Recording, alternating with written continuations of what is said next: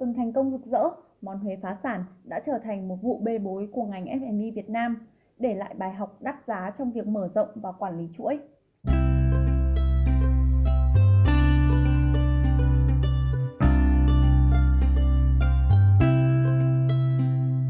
Xin chào các khán giả của F&B Innovation. Trong tập phát sóng này, chúng ta hãy cùng đi phân tích về case study món Huế phá sản mang lại những bài học đắt giá về quản lý và vận hành chuỗi. Huy Việt Nam với hàng loạt các thương hiệu đáng mơ ước như phở Hùng, món Huế đã chính thức sập tiệm. Hôm nay, hãy cùng nhà hàng số nhìn lại phi vụ món Huế phá sản, một phi vụ khiến giới báo chí tốn biết bao nhiêu giấy mực đã xảy ra như thế nào, nguyên nhân bên trong là gì. Tập phát sóng này sẽ giải đáp tất cả.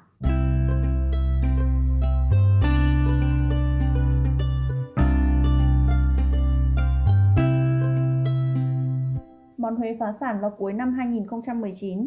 Để nhìn một cách tổng quan về thương vụ này, trước tiên cần nhìn nhận những tác động của thị trường tại thời điểm đó. Năm 2019 là một năm khởi sắc của kinh tế Việt Nam trước khi đại dịch bùng nổ vào thời điểm cuối năm. Tốc độ tăng trưởng kinh tế đạt 6,8% trên năm. Doanh thu từ thị trường F&B Việt Nam trong năm 2019 chạm mốc 200 tỷ USD. Con số này tăng 34,3% so với số liệu năm 2018 và dự kiến đến năm 2023, doanh thu của ngành này có thể tăng gấp đôi, sắp xỉ mức 408 tỷ USD. Cùng với dân số thuộc tầng lớp trung lưu gia tăng, ước tính đạt quy mô 45 triệu vào năm 2025.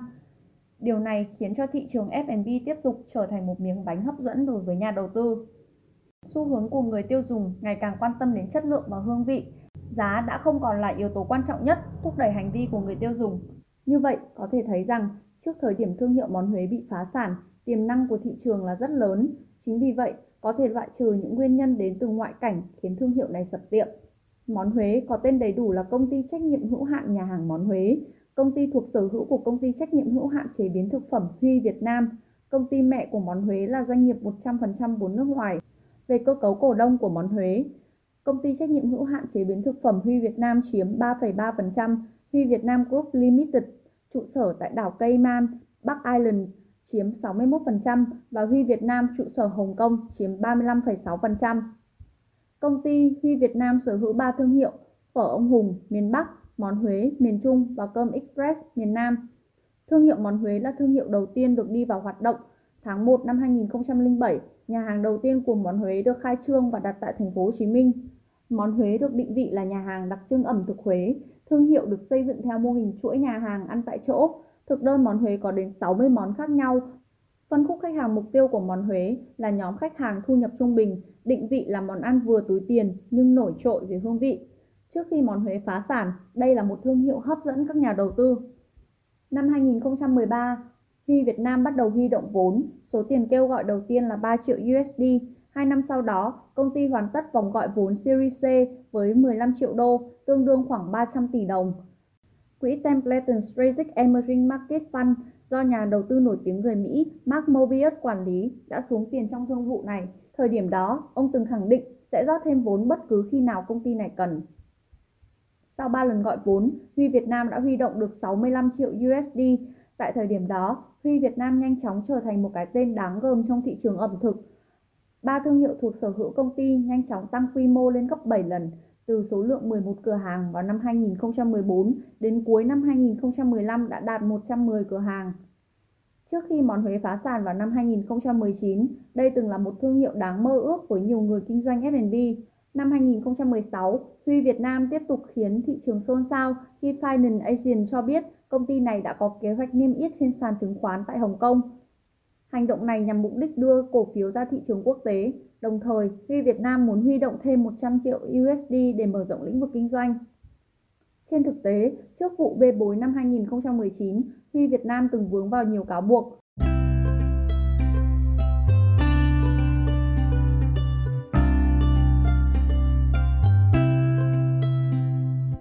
Năm 2012, Huy Việt Nam trụ sở tại Hồng Kông bị tố là nợ tiền các nhà cung cấp đến hàng chục tỷ đồng, Thời điểm đó, Huy Việt Nam Group tại Cayman đang là cổ đông chi phối chuỗi nhà hàng món Huế. Năm 2014, chuỗi nhà hàng Phở Hùng tại thành phố Hồ Chí Minh đã tố Huy Việt Nam ăn cắp thương hiệu và bộ nhận diện. Vụ kiện này đã kéo dài đến tận thời điểm món Huế phá sản, kéo theo sự sụp đổ của nhiều thương hiệu khác. Đến năm 2019, Món Huế bị tố nợ tiền từ hàng trăm nhà cung cấp. Ông Huy Nhật, chủ chuỗi nhà hàng Món Huế cũng lặn mất tăm. Các nhà hàng Món Huế đều âm thầm đóng cửa. Tính từ đầu năm 2019, Món Huế đã không trả công nợ cho rất nhiều nhà cung cấp. Và đến ngày 3 tháng 10 năm 2019, đại diện pháp luật của Món Huế, bà Ngô Thị Mỹ Hạnh thông báo rằng công ty không có khả năng thanh toán công nợ. Hơn 1.000 nhân viên bị nợ lương, cùng với đó nhà cung cấp bị nợ tiền và nhà đầu tư bị lừa trắng trợn. Món Huế đã tạo ra một vụ bê bối cho ngành F&B Việt Nam tại thời điểm đó.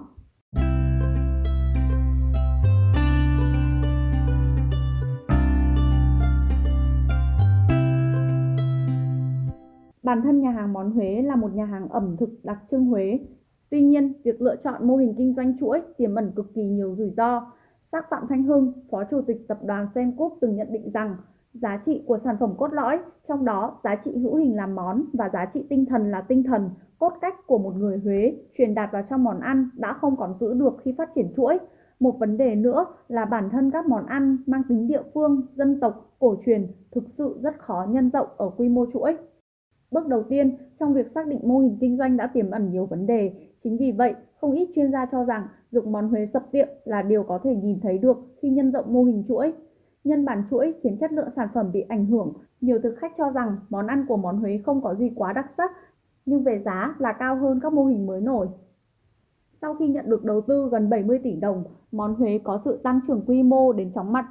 Tuy nhiên, sự tăng trưởng về số lượng lại không đi cùng với sự tăng trưởng doanh thu, lợi nhuận Năm 2016, mức lợi nhuận đạt gần 300 triệu đồng.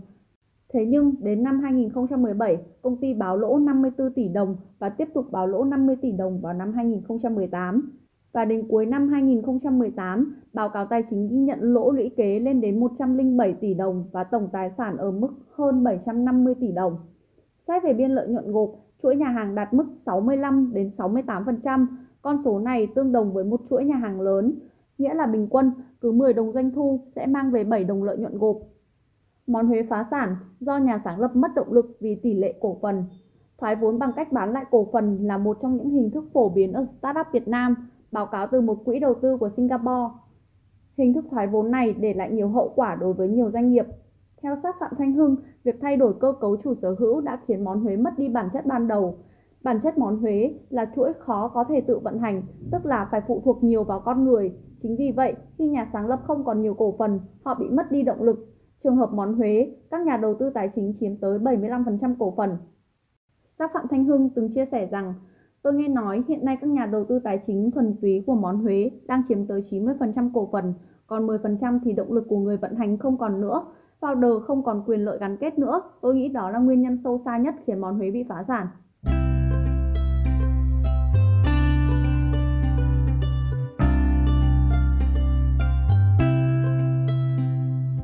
Dưới góc độ tài chính, những bất thường trong quản trị dòng tiền là nguyên nhân khiến món Huế bị phá sản. Báo cáo tài chính năm 2018 cho thấy dòng tiền chảy vào món Huế đạt mức 781 tỷ đồng. Món Huế bội chi một cách bất thường. Báo cáo lưu chuyển tiền tệ cho thấy dòng tiền chi ra cho người cung cấp hàng hóa dịch vụ lên đến 302 tỷ đồng. Con số này là 6,8 tỷ đồng vào năm 2016. Trong khi đó, doanh thu không hề tăng trưởng, tài sản cố định tăng vọt lên 94 tỷ đồng từ con số 35 tỷ đồng vào năm 2016 chi phí xây dựng dở dang lên đến 61 tỷ đồng, mức chi phí tăng vọt lên mức 819 tỷ đồng. Cấu trúc tài sản của món Huế vô cùng bất thường. Các khoản thu nội bộ ngắn hạn lên đến 475 tỷ đồng vào năm 2017, chiếm 60% tổng quy mô tài sản.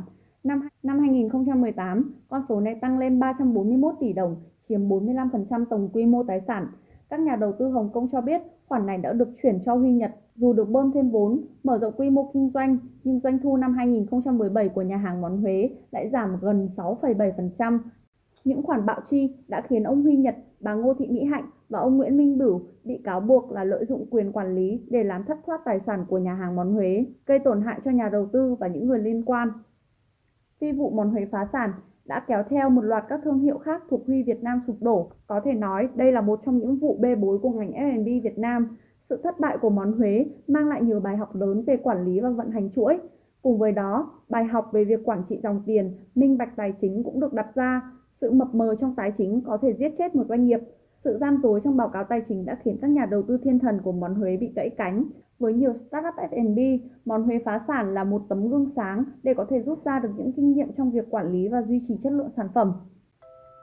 Podcast F&B Innovation sẽ tiếp tục mang đến cho bạn những thông tin thú vị xoay quanh các doanh nghiệp F&B Việt Nam và quốc tế trong các tập phát sóng tiếp theo. Đừng quên đón nghe các tập phát sóng tiếp theo của podcast F&B Innovation vào 20 giờ thứ tư và thứ bảy hàng tuần trên các nền tảng Spotify, Apple Podcast và Google Podcast.